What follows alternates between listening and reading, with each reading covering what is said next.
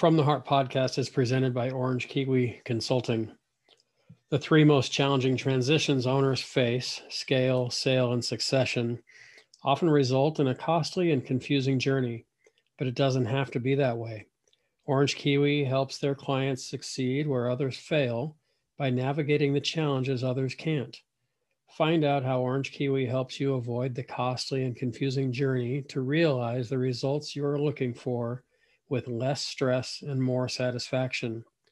Visit their website, orangekiwillc.com, choose Contact Us, enter the promo code HLG2020 for a complimentary 30-minute consultation.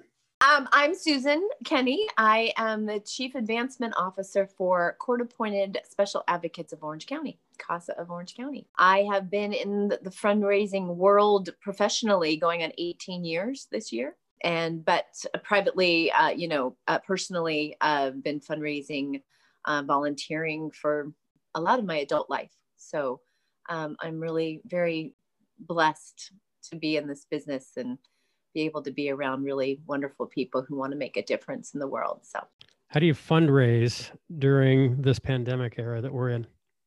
What advice do you have? Yeah. I'll tell you, I freaked out. Like I said, been doing this professionally for so long, and my job is to meet people and to say hello and have lunch and attend events. And I really was scared.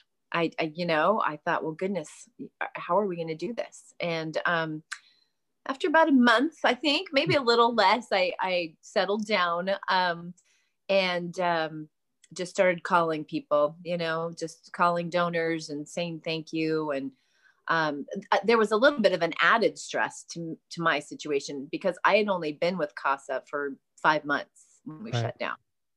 And, anybody who knows, the fundraising world, it takes about a year for a development person to truly,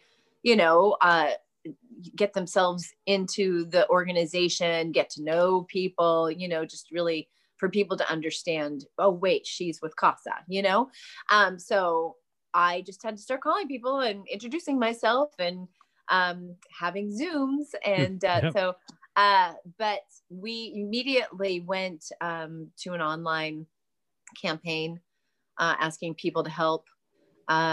People were more than generous, immediately, because they understood what was going on. We are essential.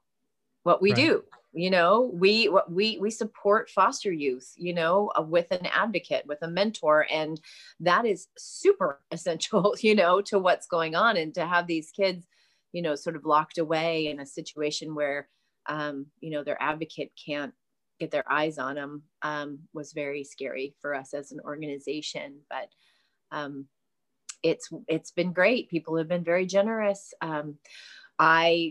We did something I haven't done in years. We sent out a mass mailing to foundations that we didn't, hadn't had relationships with.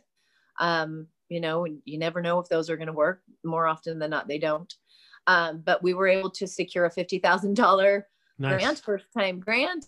We were able to secure a new advocate through that, and so it was worth it. But yeah, going back to some basic fundraising that I used to do, cold calling and sending letters and working. Yeah, I'm sure that there's a lot of different new ways of doing things. Certainly, we've all experienced new ways. Certainly for me, I'm doing podcasts out of my home office here now. I have been for the last 11 months. And all of the work I'm doing is on Zoom for the most part. I get out every now and then. But well, before we go deeper into that, just talk about CASA.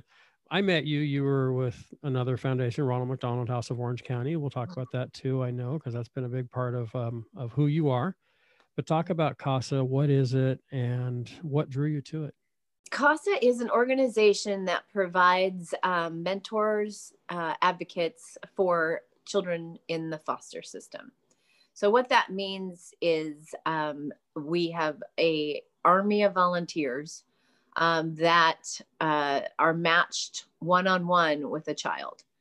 And they volunteer their time. Like I said, they're volunteers and they support these kids. So for those of you who don't know, the children are in the foster system by no fault of their own. Right. These kids have experienced abuse, neglect, abandonment, and now they have, we have decided as a state or a county that we can do a better job raising them than their situation that they were in. So we have these kids that are, that need some guidance and they need some support and they need some love. They've experienced a tremendous amount of trauma. And so they're oftentimes moved around to a variety of different placements, and they're lost. So when you can pair them with an advocate, somebody who gets to know them, supports them, makes checks in on them, makes sure that they're going to school, making suggestions about maybe let's look into you joining a sports team, really getting to know the kid and what they really want to do. And then that advocate takes that information back to their social worker, to the courts, and says, this is what I think will help this child thrive. Let's get him a tutor. Let's get her horseback riding lessons. Let's do something, so that they are getting the support that they need.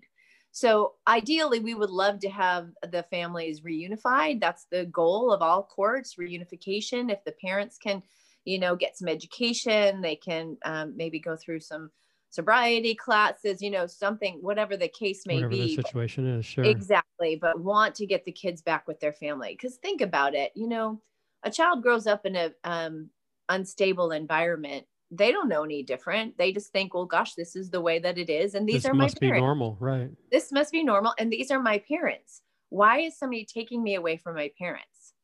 Even though they're being hurt or they're being neglected or whatever the case may be, they're saying, why are you taking me away from my family? So that's traumatic in itself, right?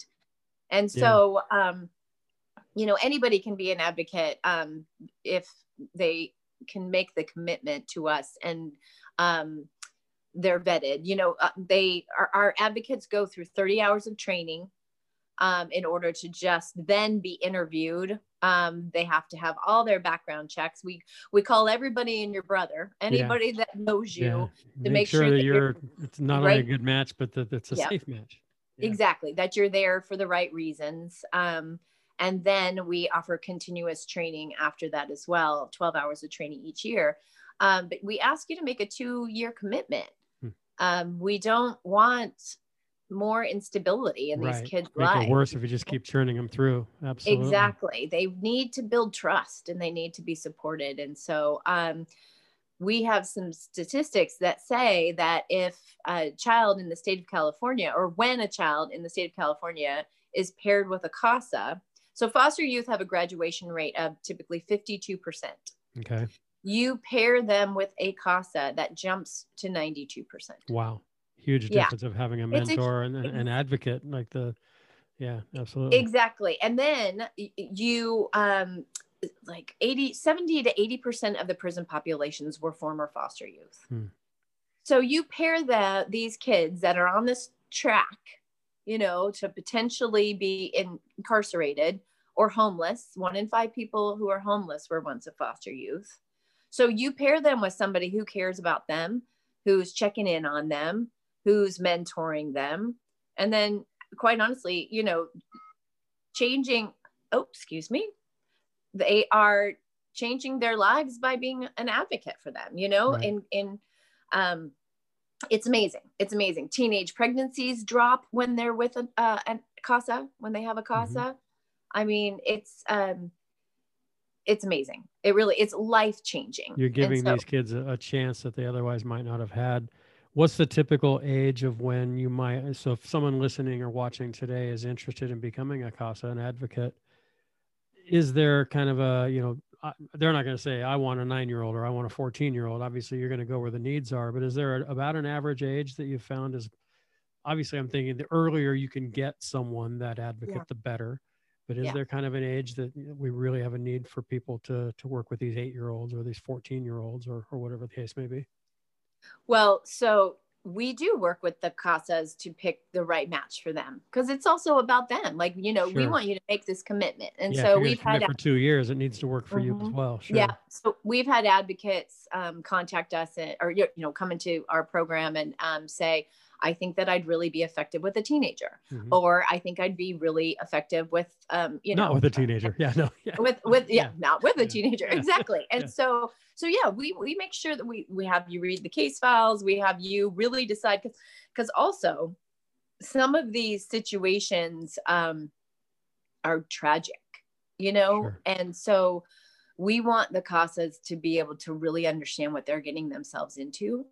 And if this is, something that they mentally can't handle themselves, you know, we want them to be prepared. So they read case files, they work with their case supervisor, which on our staff, to find the best match. So with that said, the kids that, the majority of the kids that really truly need the support are teenagers, you know, because quite, and it's horrible to say, but this is a word that is used, they're unadoptable.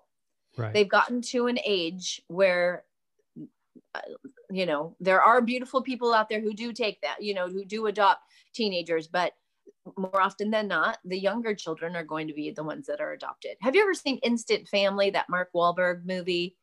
I've not. I remember the previews and I remember what it was about. Yeah. Yeah. It's fun. It's a funny movie, but it's a perfect example to kind of digest what goes on.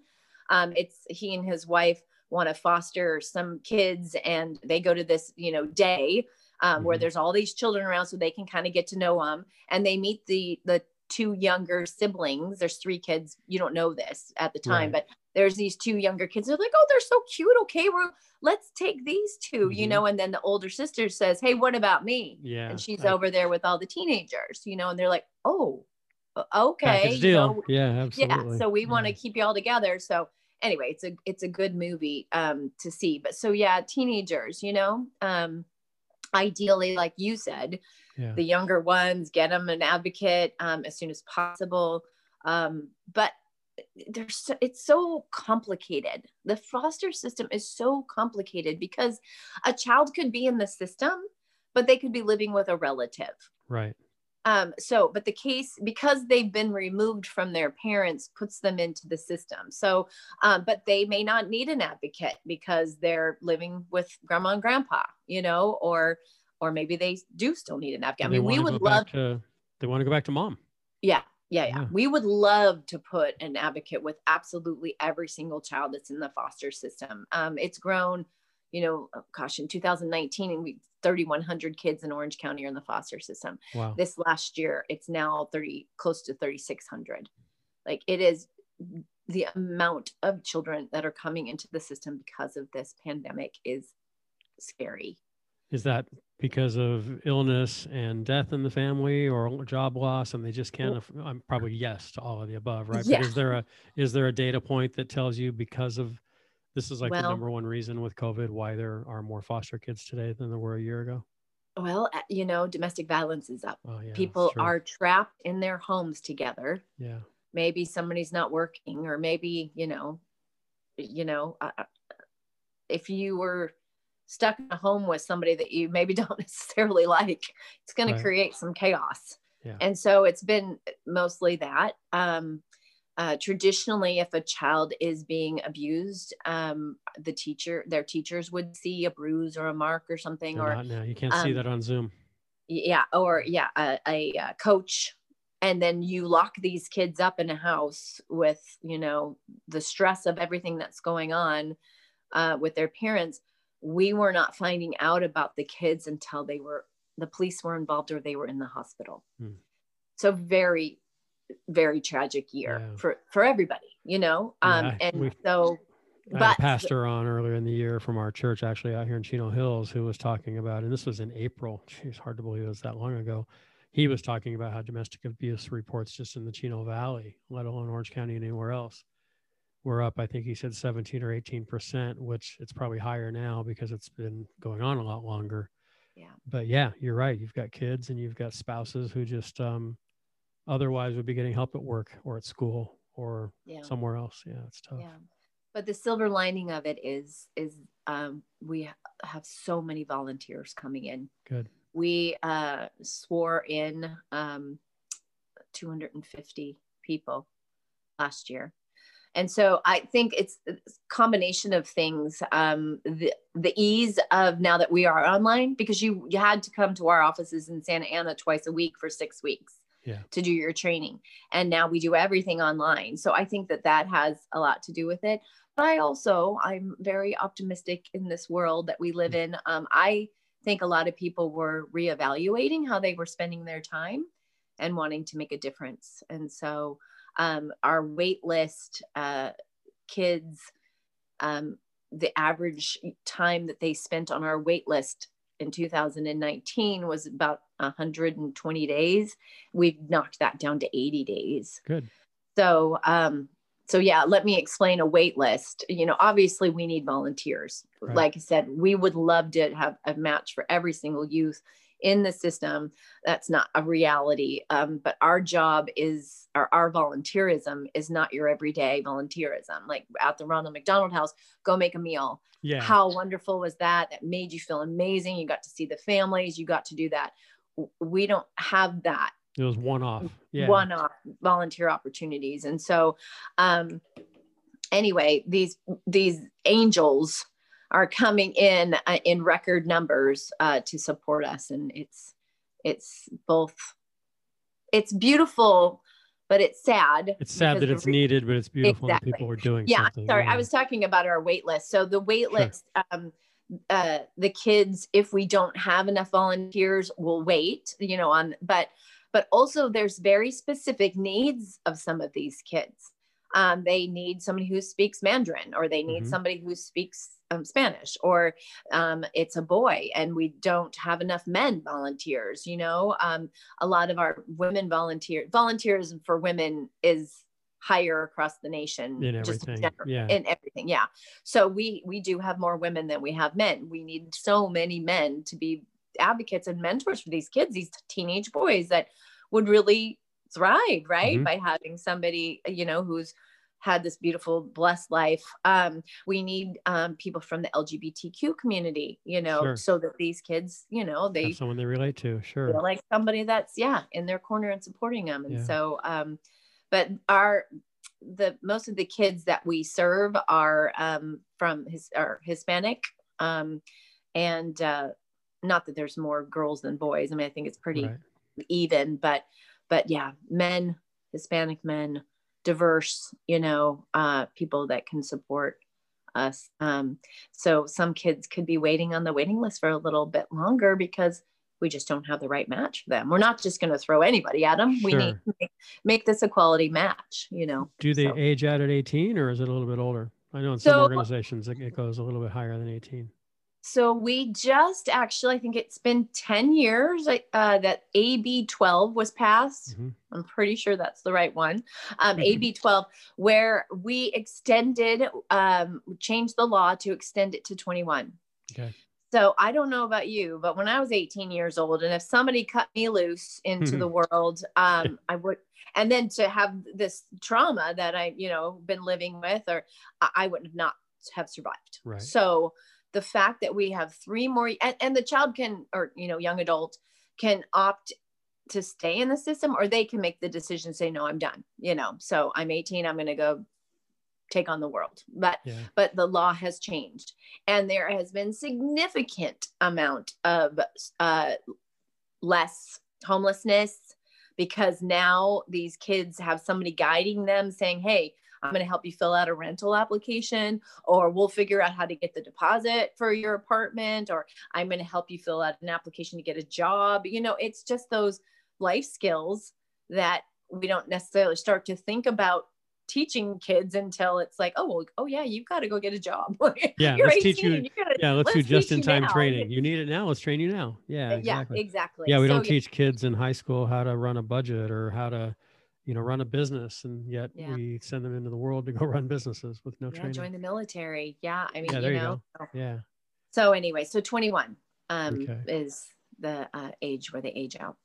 Hello, my name is John Royce Lynch, founder and CEO of PCMA Private Client. As a former professional surfer and native of Southern California, I have always enjoyed Wahoo's fish tacos. When the pandemic hit, the response by Wahoo's was unparalleled, creating the California Love Drop by supporting frontline workers and those in need. On behalf of the PCMA private client community and our amazing team, it is an honor to be able to support this noble effort. To lend a hand and to learn more, please visit CaliforniaLoveDrop.org. Is there data? I'm sure everything's data driven, so I'm sure there is, but what does the data say about the success rate of, you shared a little bit, I think the percentages go from 52% to 92% if they have a CASA, an advocate.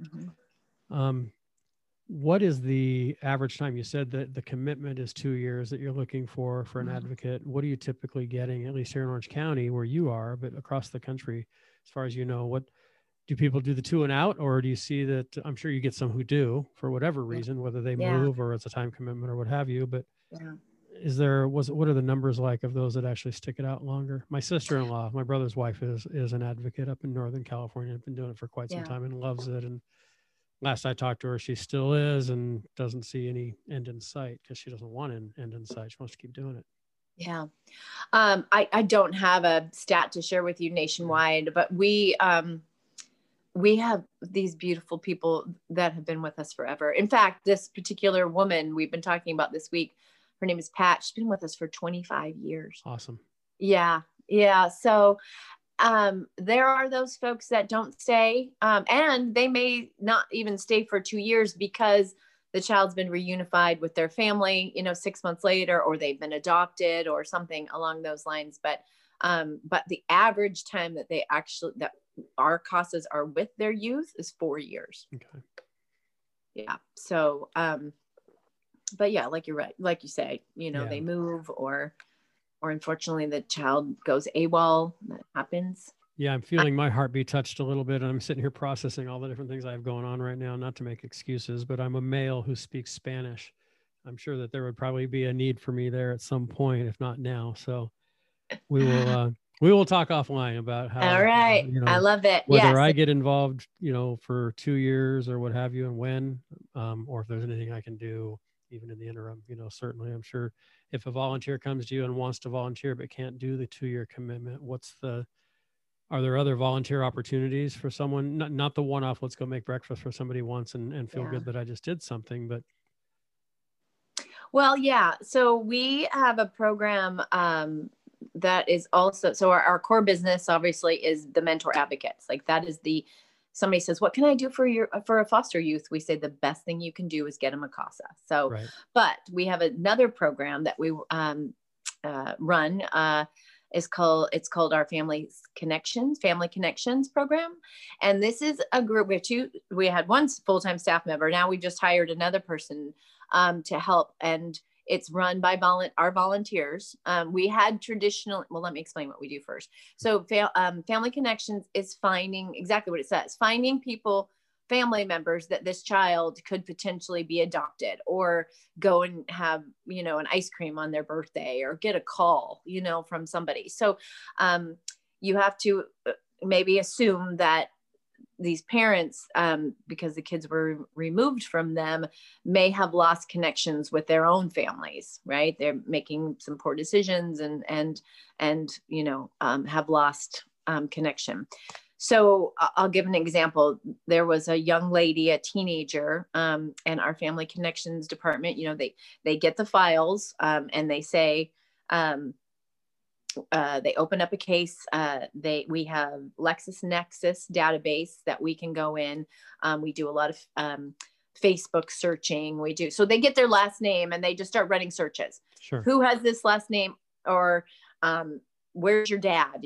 Or where's your mom? Or well, the last time I knew my mom, she was living in, Buena Park. Mm-hmm. So we put the last name in, we plug in Buena Park, we look to see if we can find this person. We make phone calls, we send letters, we say, hey, we'd love to have a conversation with you. Can you, contact us? And then we explain what's going on here. So we had a 13-year-old girl who never met any of her family. Her mom was incarcerated and she's in the system. She's got a CASA, she's thriving. And our Family Connections opens up a case file. They found her grandparents in Michigan. They contacted them. They said, we had no idea we had a granddaughter. We'd love to come visit. They came out and they visited. Then she said, well, we'd love to have you come visit us. So the CASA took the child back to Michigan, sort of supervised what was going on, right, making sure everything was okay. And ultimately they ended up adopting her. Nice. We have stories like that all the time. Or we found a baseball coach who the kid really loved when they, were in T-ball. And now the baseball coach is calling them every birthday just to say, hey, I'm checking in, how you doing? Or a teacher. Or doesn't just happen in the movies, huh? It actually happens in real life too. Oh my gosh. We just had the most beautiful story too, the other day that came about, where this poor boy, he just turned 18. He had been in the dependency, in the system for several years, and had multiple placement after placement after placement, just no stability. And our family connections team was able to find his aunt, and he wasn't thriving during COVID, like a lot of kids are, but these foster youth have so much more to deal with. But he wasn't thriving, wasn't doing well in school. We matched, he did have a CASA, we were doing our best, but found his aunt. And now he is graduating from high school. He's got a job as a welder. He's living with her. I mean, it's just, it's beautiful, we have reasons why you do what you do, because of those stories that you see. Absolutely. Well, we have a million stories. I mean, there's things that we don't think about. Like I never thought about the foster system. Yeah. Never, because I didn't know anybody who was in when I was growing up, or, and then I got to know about it because of my, nonprofit career. But, the things that these children have to go through, and then, so I get pulled over, you get pulled over by a cop, right? You've been speeding. Like, I get nervous, I'm shaky. Yeah. I know I've done something wrong. Right.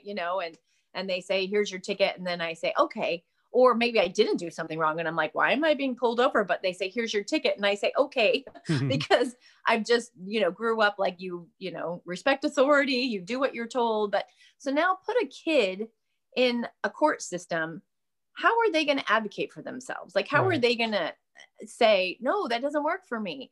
But you pair them with a CASA, and that CASA who has spent all this time getting to know their needs, their wants, they go to the courts and they speak with the judge, and they speak with the social worker, and they speak with their attorney, and they say, no, that's not going to work for this kid. Like, we need to do X, Y, Z. Here's an example. This young girl, we have advocate CASA who worked with this young girl for several years, teenage girl. And she was thriving, doing great in school. She was living with a foster family. She got onto the tennis team, and then she got her permit, and she took the keys to the car and went for a joyride, and they called the police and they had her arrested because technically she stole the car, and she did something wrong. But foster kids don't get to be kids. Like my boys do that. They get grounded for a couple of weeks. Yeah, I did it when I was 15. Totally something I would have done and did.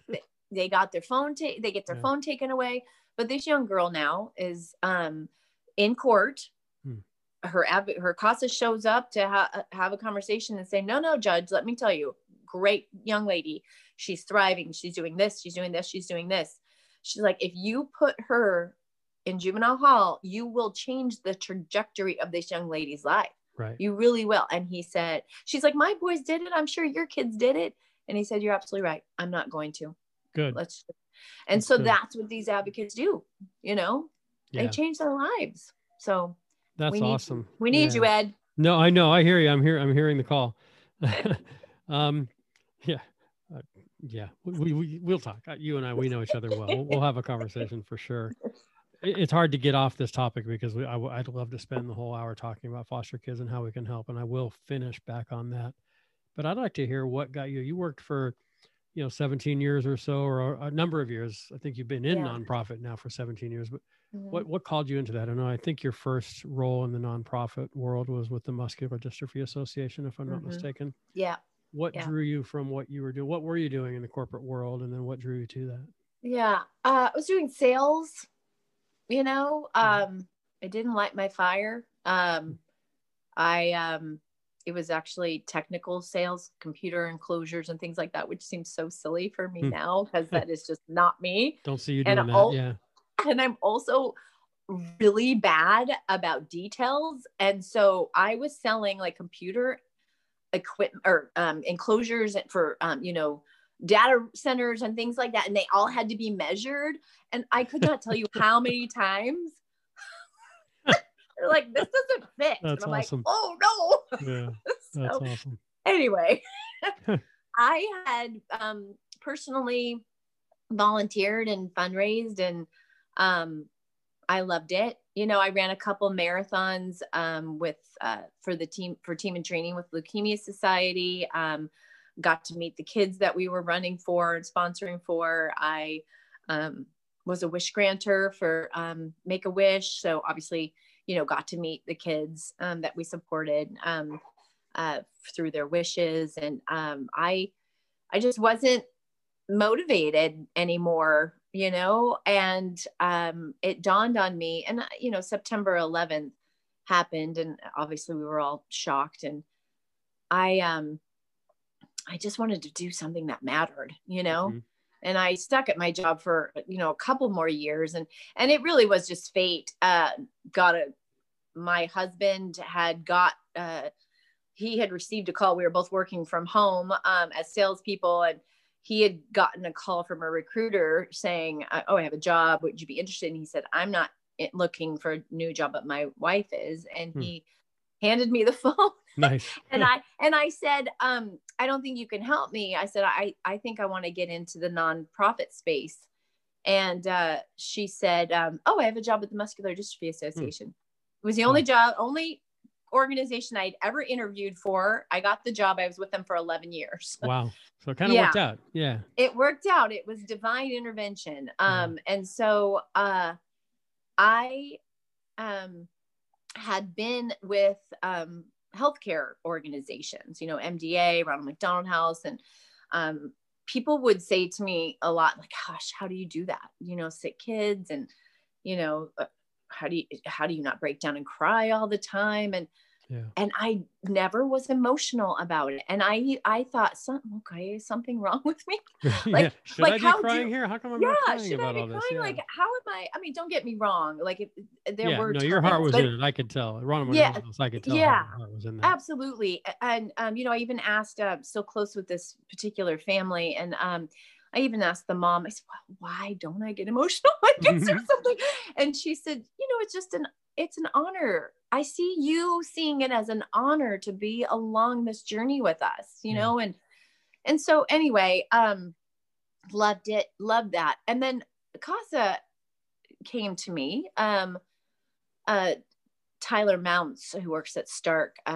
We got to know each other through Ronald McDonald House, and he's an advocate. He and his wife are advocates. And he just said, you know, hey, I love Reagan, CEO of CASA, and I love you, and I need to put the two of you together. And so she and I just went and had coffee, and it was, I think, just kind of a get to know you type of a thing. And she and I just hit it off tremendously.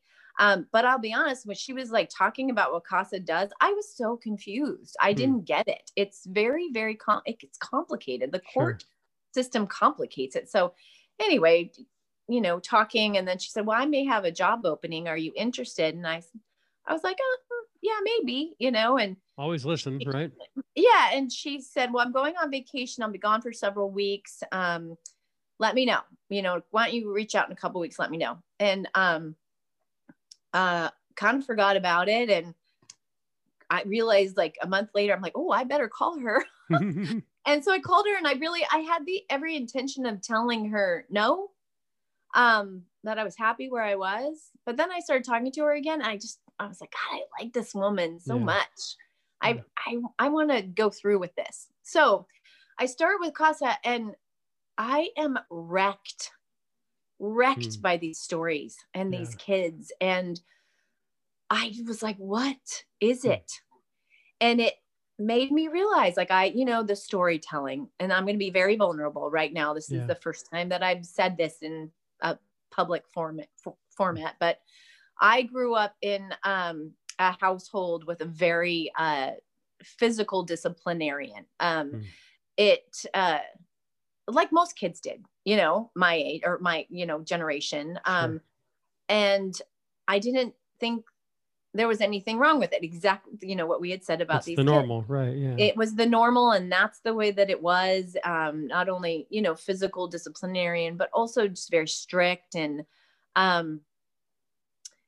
it, as an adult now, I realized that really did affect me, you know, and, the way that I parent my kids, and never in a million years would I lay a hand on my kids. And so, I think that I can truly identify, you know, don't get me wrong, beautiful, blessed, right. Like, I mean, I totally get where you're going though, because you experienced a sliver of what these kids have been through, but you experienced a sliver. I didn't. Yeah. I didn't grow up even in that environment. I mean, I saw it around me. Maybe not when I was a kid. When I look back now, sorry, I interrupted. I'm going to stop. No. Go ahead. No, probably as a 12 or 15-year-old, there could have been foster kids around me and I wouldn't have known then. Now looking back 40 years later, it's like, oh yeah, of course. Why didn't I see that? Or why didn't I see the abusive situation that kid was in? You know, why was he always hanging out at my house and scared to death when dad called and he had to come home? And it's like, oh, I'm going to get a whooping. You know, well, a whooping to me is like, oh, dad's going to say, don't you do that again. A whooping to him is he's in the bedroom crying because his butt hurts from a whooping. Yeah. So anyway, continue. Yeah. So that's, I finally realized that I never experienced any childhood sicknesses or anything. Right. So while I loved what I was doing and I loved the amazing families that I worked with and the donors and that sort of thing. And they loved you, by the way, because I know a lot of those donors and I met some of those families. So I know they felt a tremendous loss when you left, but anyway, so yeah, you definitely connected with those people. I feel like, again, another sort of divine intervention that led me to CASA, because I've been there, you know, a little over a year now. And it's led me on sort of a personal journey as well to deal with some things that, that I didn't realize that there was an issue. Right. And again, don't get me wrong. Like, I have never wanted for anything in my life.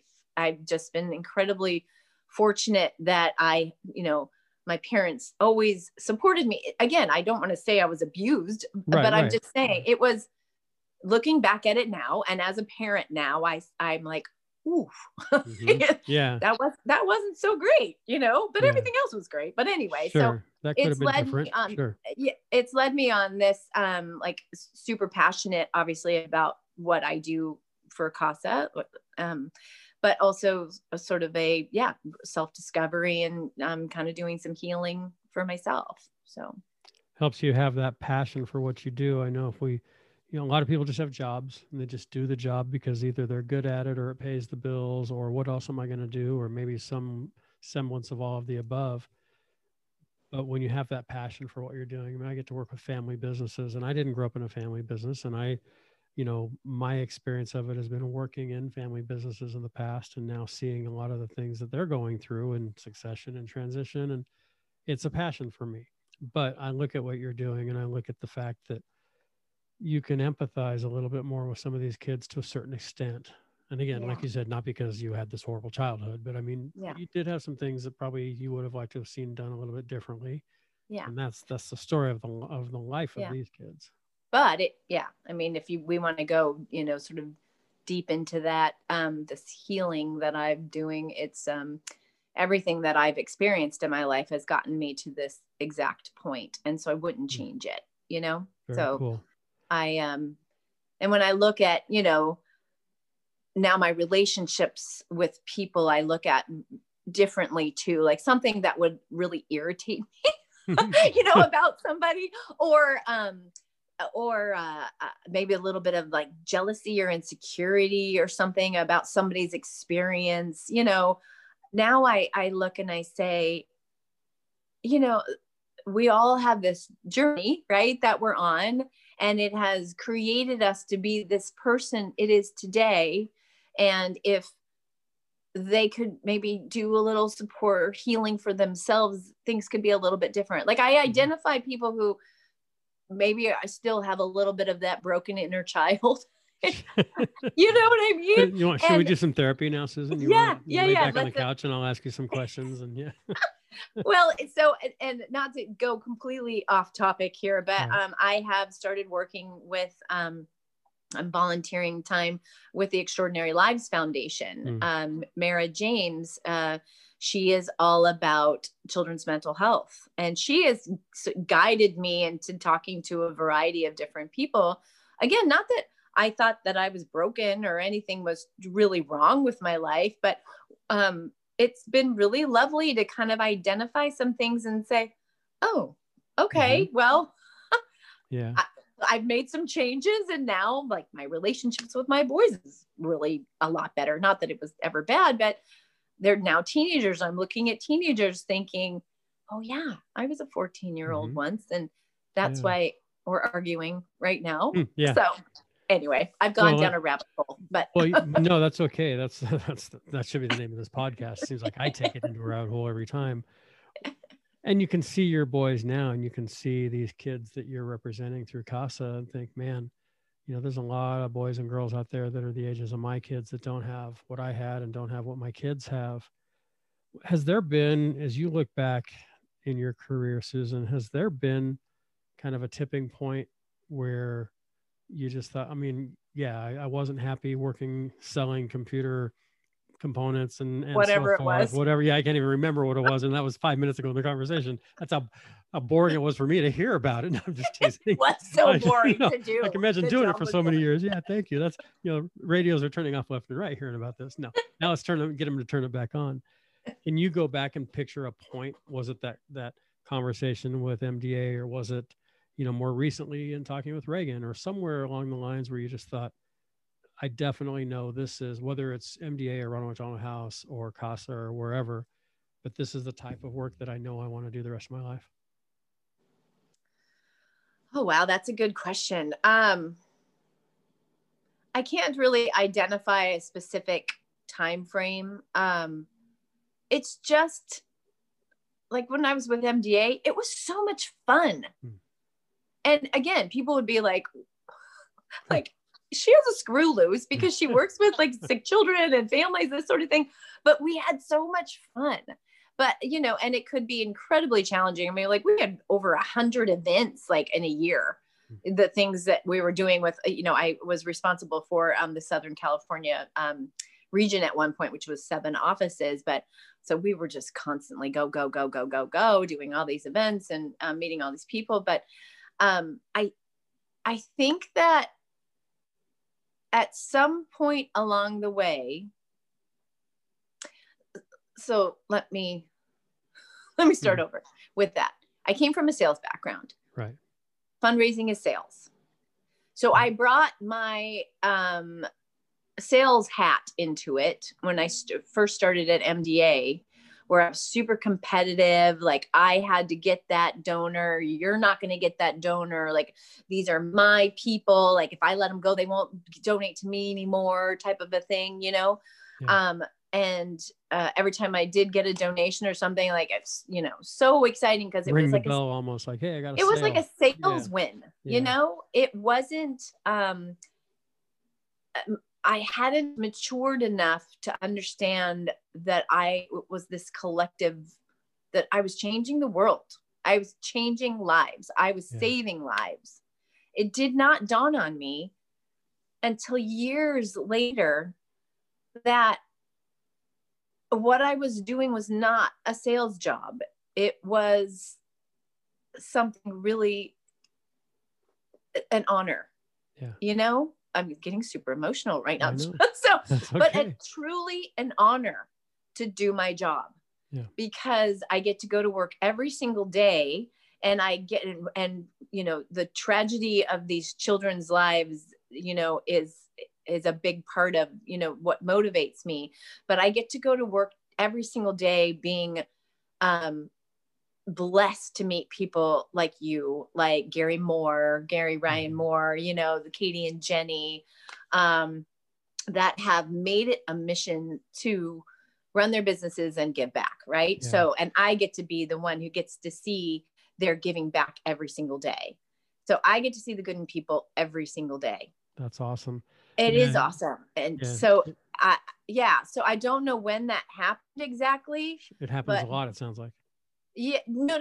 The transition from. But I mean, like, you have that feeling of almost that kind of right place, right time. Oh, look what I would have missed out on if I wasn't in this type of thing. Yeah, 100%. Yeah. In fact, I still sometimes forget what I do. Like, no, it sounds weird because it's a job. It is a job for me. Of course. So, and sometimes we just forget, like, I'm doing a job every single day so that I can take care of my family. But then when I sit back and I think, and I'm like, okay, yeah, it's the awesomeness of getting to meet these beautiful donors. It's the awesomeness of hearing these stories and seeing these kids that their lives are changed. But I think the thing that really hit me was when there's now a drug that has been approved by the FDA for mostly boys living with Duchenne muscular dystrophy. Hmm. And there's also treatments coming out for ALS. I lost my mother to ALS. And so it's, I sat back and I thought, oh my word, yeah, I did that. Yeah. You know, and I immediately, like, all my MDA girls that I'm still in touch with, like, big, huge group chat, you know, look what we did. Right. You know, that's really cool. That's that feeling of, I'm working because I got to feed my family. Yeah. But I'm not just working to feed my family. I get to do something that makes a difference. Yeah. Yeah. So that was magical. And then, like I said, these beautiful stories that I hear every day from our case supervisors are like, I want to share this, you know, look what we did. It's just, it is a beautiful, beautiful feeling. Yeah. So what are you learning this year? This is a question I ask almost all of my guests, since most of my guests have been during COVID. And here we are still. We had a conversation before we started recording about the vaccine and everything else. Yeah. What are you learning through this that you either know you will or you really hope you will keep with you? Whether it's, I know a lot of people say, well, I'm getting closer to my family. And if that's your answer, that's a great answer, by the way. I hear that a lot, and I am too. But is it that, or is there anything else in addition to that? Because I know you are. We talk a lot, and I know that you and your boys both, or all three, just went through COVID. You've had that experience, unfortunately. Fortunately, you're all better now. Mm-hmm. But has there been a takeaway in the last now? Gosh, we're really almost 12 months into this. This is our 12th month of COVID now in this environment. Anything that you know you're going to, or that you hope you'll take with you once we're back into a day in the life the way it used to be, if that ever is going to exist again? Yeah. I don't think that I take things for granted. You know, I don't. I mean, I write in my gratitude journal, in my 5-minute journal every day. I know how blessed I am. Like I said, you know, regardless of the situation of my childhood, I have, again, I've never wanted for anything. I have a very, very blessed life. A couple things though. So my boys, I have two teenagers, 14, almost 16. Hayden will be 16 next week. Oh. I'm crazy. Yeah. So crazy. But when in the world are a 14 and 15, almost 16-year-old going to want to be at home with their mom? They're forced to be home with their mom. Yep. And we're having breakfast together. We're having lunch together. We're watching shows together. Like, all of these things that, and I've got beautiful boys. They're not, they're not struggling. Thank God. You know, they are, they're doing great with school and that sort of thing. But I am embracing it. I'm just like, thank goodness. Like, the silver lining of all this is that I, you know, get to spend time with them. And so, I have a boyfriend who lives overseas right now, and it's hard. Yeah. You know, he's not coming here. You're not going there. Yeah. No trouble for you. I took that for granted for sure, that he and I would just be able to see each other, you know, when we could see each other whenever we wanted to see each other, you know? And so we've gotten very creative. We have date nights where we get all the same ingredients and we make the same meal together and we get the same wine. So at least we're sharing the same wine, you know. He has reinvigorated my love of reading. I used to be a voracious reader and then I stopped. I think because I had so much coming at me. I had ADD, I couldn't focus. And this year I've been able to slow down and we're reading the same books. They're, you know, beautiful novels, but also like some self-help books. I've reread The Four Agreements again this year. I read The Alchemist for the very first time. I can't believe I've never read that book. Nice, yeah. I just bought The Atomic Habit, but anyway, so we watch movies together, you know. How fun. You're making the most of it as you can. Yeah, sure. We're making the most of it as we can. So I, it's interesting. I never would FaceTime friends or family before. I'd just call them. Yeah. And now I FaceTime everybody. Yeah. And so long story to what question that you asked me, I think the bottom line is that I have self-identified myself as a compassionate communicator. And so I have made a point to be sure and check myself if I start to say something that is in jest or trying to be funny or something like that, that could potentially hurt somebody or, you know, because I'm like, I'm a pretty funny person. You are. You make me laugh. Yeah. No, you got me thinking too. Everything you're talking about today, you got me thinking a lot because I'm that way too. I don't know if I label myself that way, but yeah, I need to. A compassionate community. I gotta bite my tongue a little bit. Yeah. Yeah, making sure that everything that comes out of my mouth is kind or supportive or educational. So while I have found this new enthusiasm to be this compassionate communicator and do that, I do realize that sometimes I just need to stop. Like, I think I have all this love to give you. I have all these things to say to you. I have all this education that I'm doing, all this healing, blah, blah, blah, blah, blah. And then it's like, stop talking, Susan. Nice. Boy, I can't wait till the first time after all of this when, for those that are listening and watching, Susan and some friends of ours, Jenny and Katie, who have both been on From the Heart, and Lisa Thomas and Charles Antis and others, we're this big circle of friends and we get together, used to, and we will again get together pretty regularly. I just can't wait to like totally tease with you and say, okay, you have 1 minute. Don't be compassionate right now. Just let it out. And I know you will, because I know your sense of humor and I know exactly where we'll be when you'll do that. But no, I think that's great though. And I was going to ask you when you referenced the 5 minute journal, because Charles Antis got me into that as well. Me too. Yep. I'm on, I don't know, third or fourth version of it, maybe with some gaps in between. I am like 95 straight days in now, though. I'm really happy that I've got the streak going with that and meditation and other journaling that I'm doing. I was going to ask you what some of the I ams are, but I think you just shared with us already the compassionate communicator. How did that come about? How did you come to that realization? Oh, gosh. So I never labeled it or defined it until recently. And I'll start.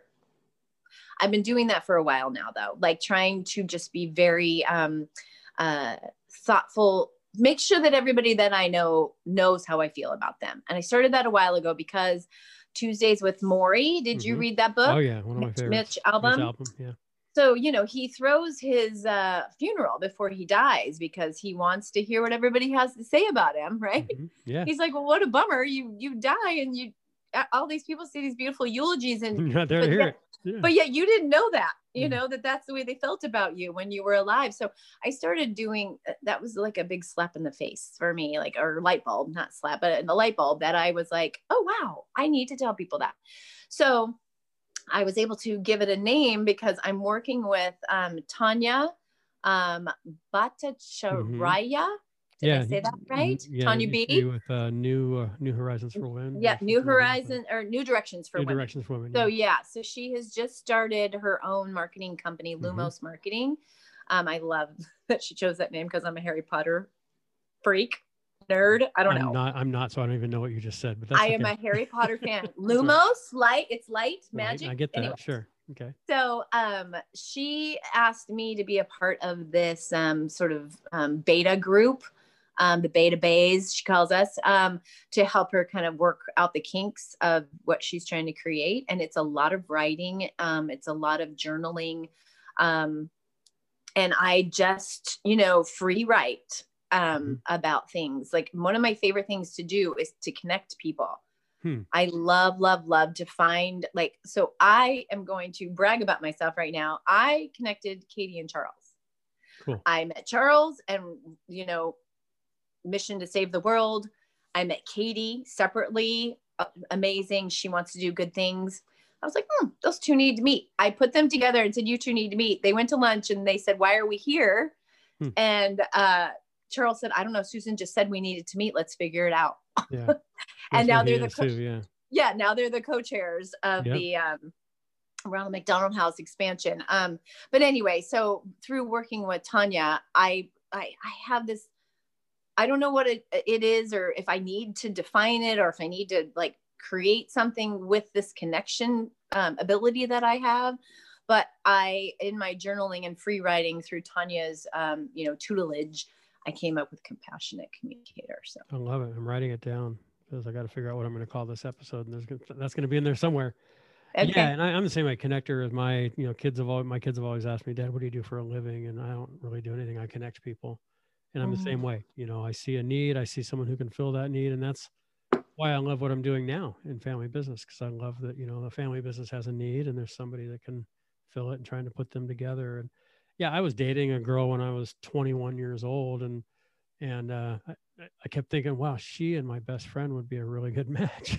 And so I introduced them, and they got married, you know, so that's the type of connector I am. Not only, you know, the Charleses and the Katies of the world, like you I got a stories. I know. Yeah. I have, I think you are, you're a really wonderful connector. You've been so gracious to invite or introduce me to a bunch of people. And, I don't know, I've just been really sitting with my knowledge of energy lately, like that I can feel which energies need to go together. I don't know. Yeah. Is that sort of it is. And it takes that quiet time. And that's one of my goals has been to find some quiet time each day. And that's why I'm meditating now every night. And I did it this morning, and it's to just kind of pull myself back a little bit. It's okay. Yeah. Where do I need to be? Guide me, you know, whatever my belief system is, God guide me where you want me today. And, you know, when I ask for that every morning, it happens. It's crazy how that works.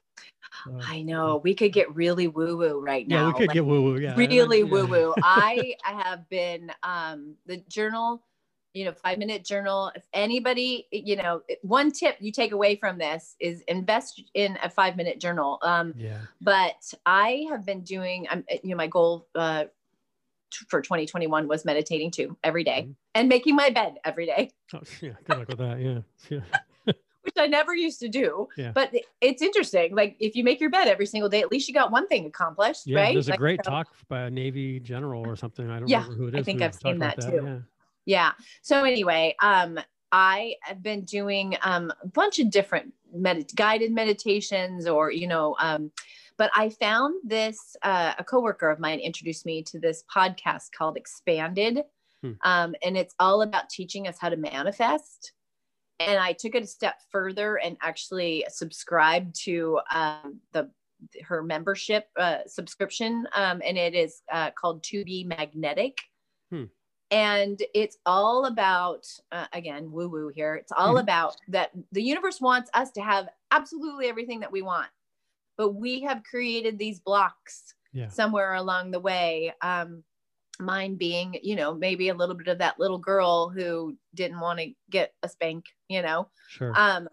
And so there's these different workshops that you can work on. And one of them's called Unblocking Inner Child. Another one is Unblocking Shame, Unblocking Love, Unblocking Money. And it's science-based. It is, and it's about creating different neural pathways or new neural pathways or clearing up something that, you know, was stuck in that your subconscious, you know, that you just, and it's so cool, Ed.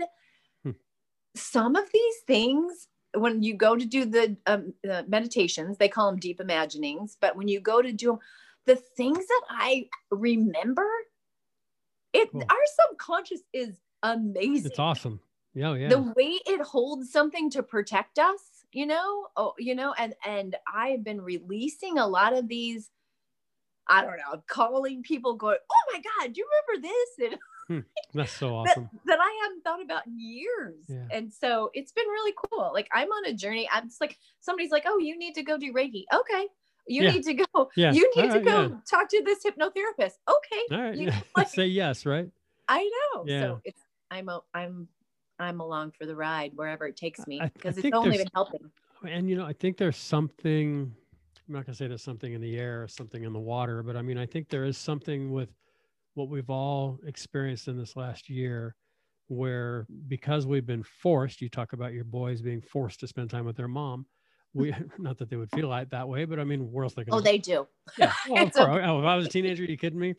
Yeah. Now looking back, I only wish, but, I think that we've all, everybody, if this is your episode number 54, and 46 of them have been post-COVID, post the beginning of COVID. Yeah. Nothing's post-COVID. Yeah. We're right in the middle of it. But, the common denominator that I'm hearing in almost every interview and in every conversation I have with people, whether it's with this microphone in front of me or just on the phone or on Zoom, or God forbid, even conversations in person that we are still having from time to time, has been this introspective experience that we've all had in the last 12 months, that we're really being forced to look within ourselves. What makes me tick? What's made me successful to this point? What's going to make me successful going forward? Because what made me successful pre-2020 wasn't going to be what makes me successful in 2020 and maybe beyond.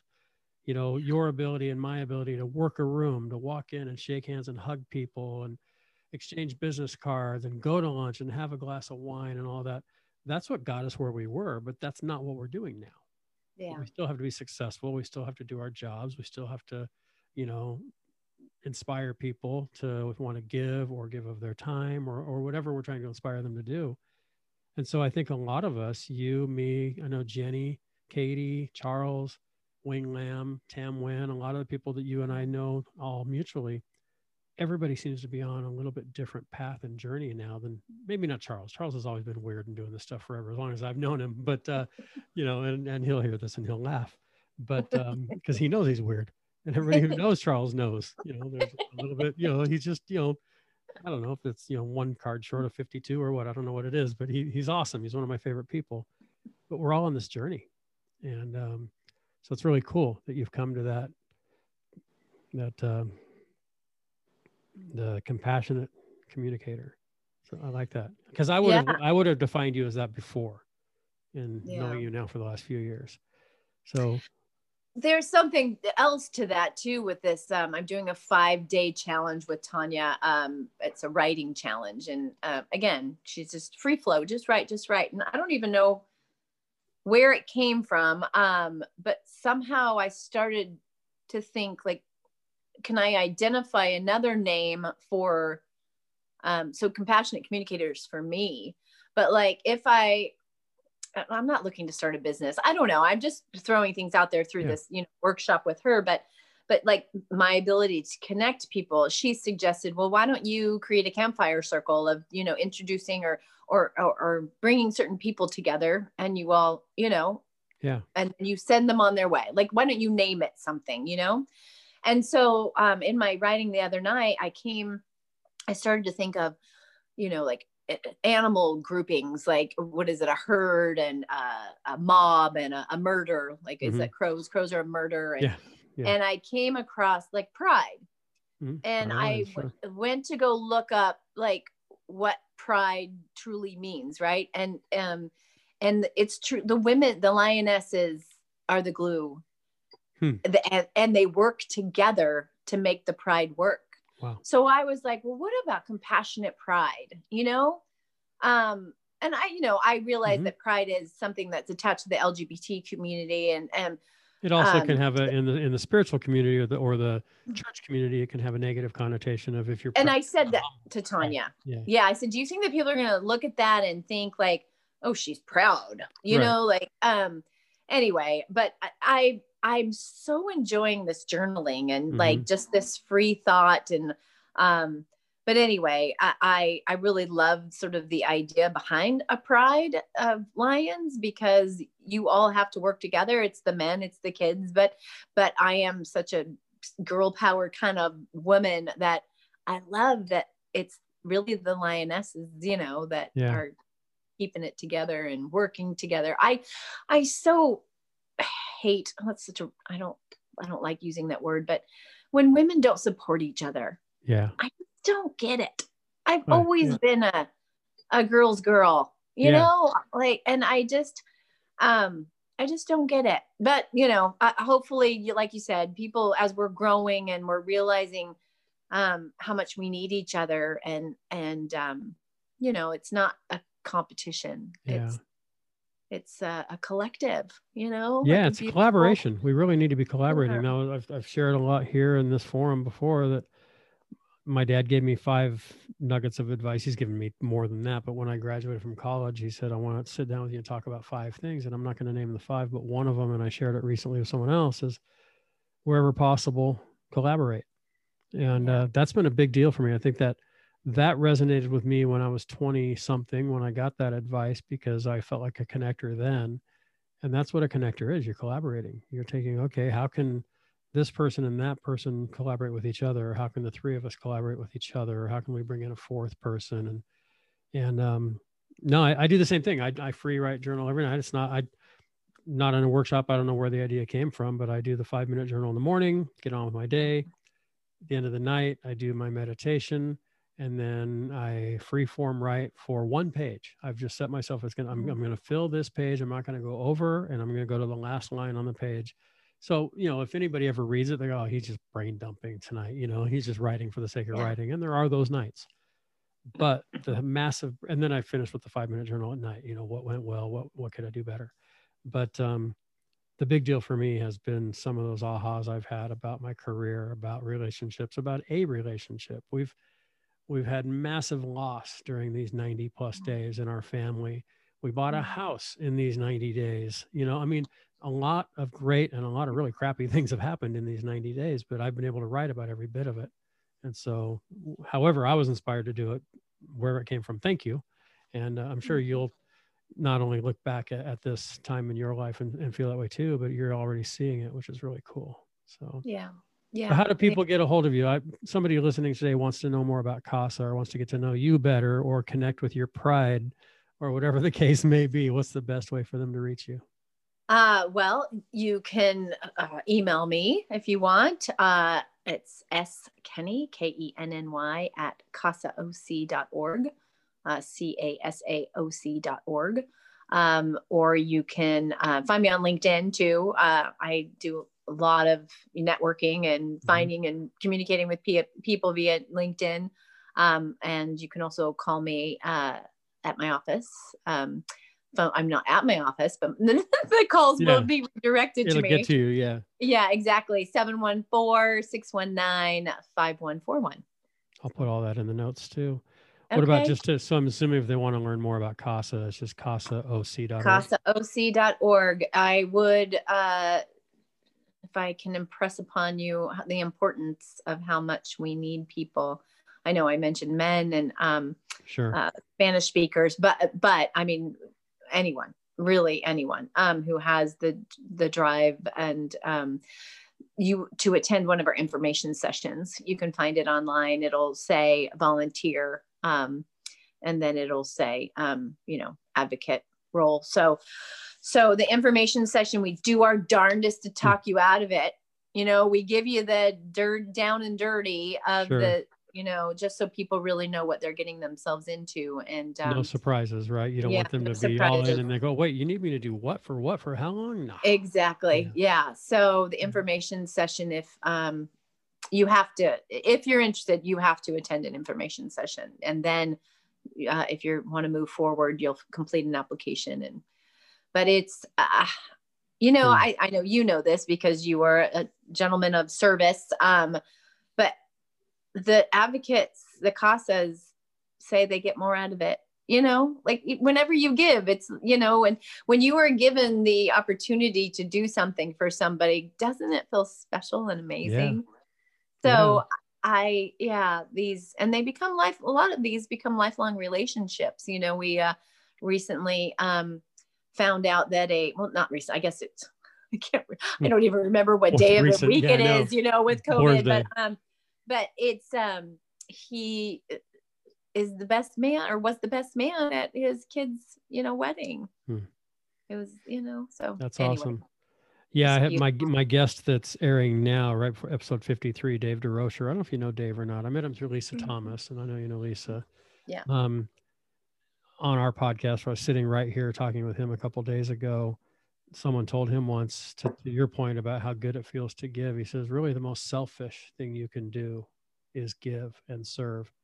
And that doesn't, when he said it, it didn't register for me, because I thought, well, giving and serving is not selfish, but it's because of how good we feel. And so it's, yeah, if you want to feel good, and I had another guest, Alden Mills, Navy commander or Navy SEAL commander, say the same thing. If you're stuck, just serve, you know? Yeah. And so if you're feeling stuck in your career, or you're feeling stuck in your day or in your relationship or whoever, just serve that person. I know when, with my wife and me, when one of us is feeling stuck's not the right word, but just feeling kind of blah, when she simply just brings me a cup of coffee in the morning, or I make breakfast for her or whatever, it's just a better day, you know. Yeah. It's something we don't think about, but when we do that, it's like, wow, you know. So when you're stuck, just give, just serve. Yeah, I did have my t-shirt on this week that says kind is cool. I like so that. Just be a little kind, man. Yeah, just be a little compassionate. Yeah. Man, kindness over everything. I think I put that on Instagram recently. Together. Yeah, just be kind. We are all in it together. Karen Presley from the Sharon D. Ludden Foundation gave me the most beautiful quote. Gosh, can't remember who said it, but it wasn't me, but it is, we are all just walking each other home. Ooh, I like that. Isn't that amazing? That's like it gave me the chills. I just got the chills when you said it. It gave me the chills saying it to you again. Like every time I say it, we are all just walking each other home. So just stop being mean. Stop being bratty. Well, you just named the episode. We are all just walking each other home. Yeah. Like that. When you see episode 54, Susan Kenny from Casa Orange County, we are all just walking each other home. Thank you, Karen Presley. She's also a wonderful, wonderful woman who is on a beautiful journey of, you know, self-discovery and support. She's part of my pride.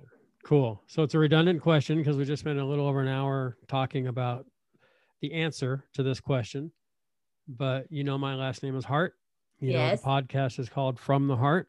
Yes. And I'm drinking my Follow Your Heart coffee mug, which I love. That's awesome. Very, very cool.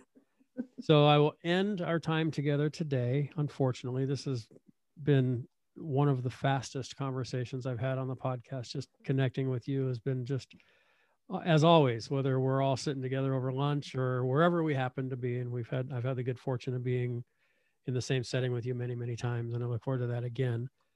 But as we wrap up today, Susan Kenny, what's in your heart right now? Just a whole lot of love. I mean, really, I know I should have come up with something a little more clever, but every person that, I interact with or that I have in my life, I am grateful and I love them in some form. You know, I love what they bring for me, or, you know, like the joy. I love that people want to help. I love that people want to serve. I love that people want to, you know, support. I already said that. That's okay. Anyway, you could edit that one out. Or not. Well, anyway, I just say a lot of peace, a lot of love, a lot of compassion.